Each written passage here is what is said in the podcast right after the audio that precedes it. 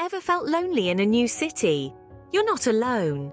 It's like stepping into a film noir where everyone else is a character with an established role and you're the newcomer on the block. Picture this. There was a time when I was so desperate for company, I started a chat with a mannequin in a boutique, thinking it was a silent shopper. Yes, I did. But don't worry, we've all had our moments. Let's turn these moments into opportunities to meet new people. Remember the time you struck up a conversation with a stranger in a coffee shop over your shared love for the Beatles? Well, I've got a similar tale to tell. Picture this.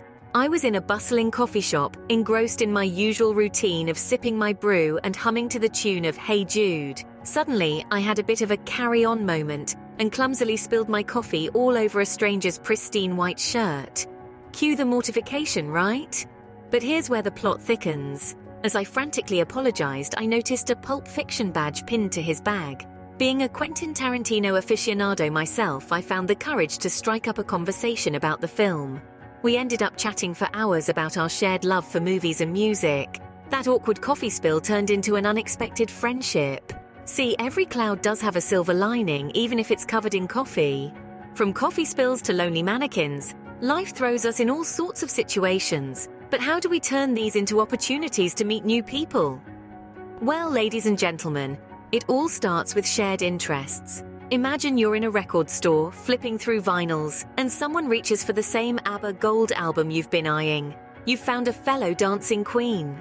Shared interests provide a common ground, a starting point for conversations that can bloom into friendships.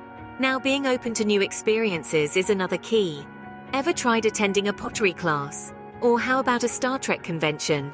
You might discover a hidden passion, or at the very least, you'll meet people outside your usual social circle it's like stepping into a whole new world with a whole host of new characters.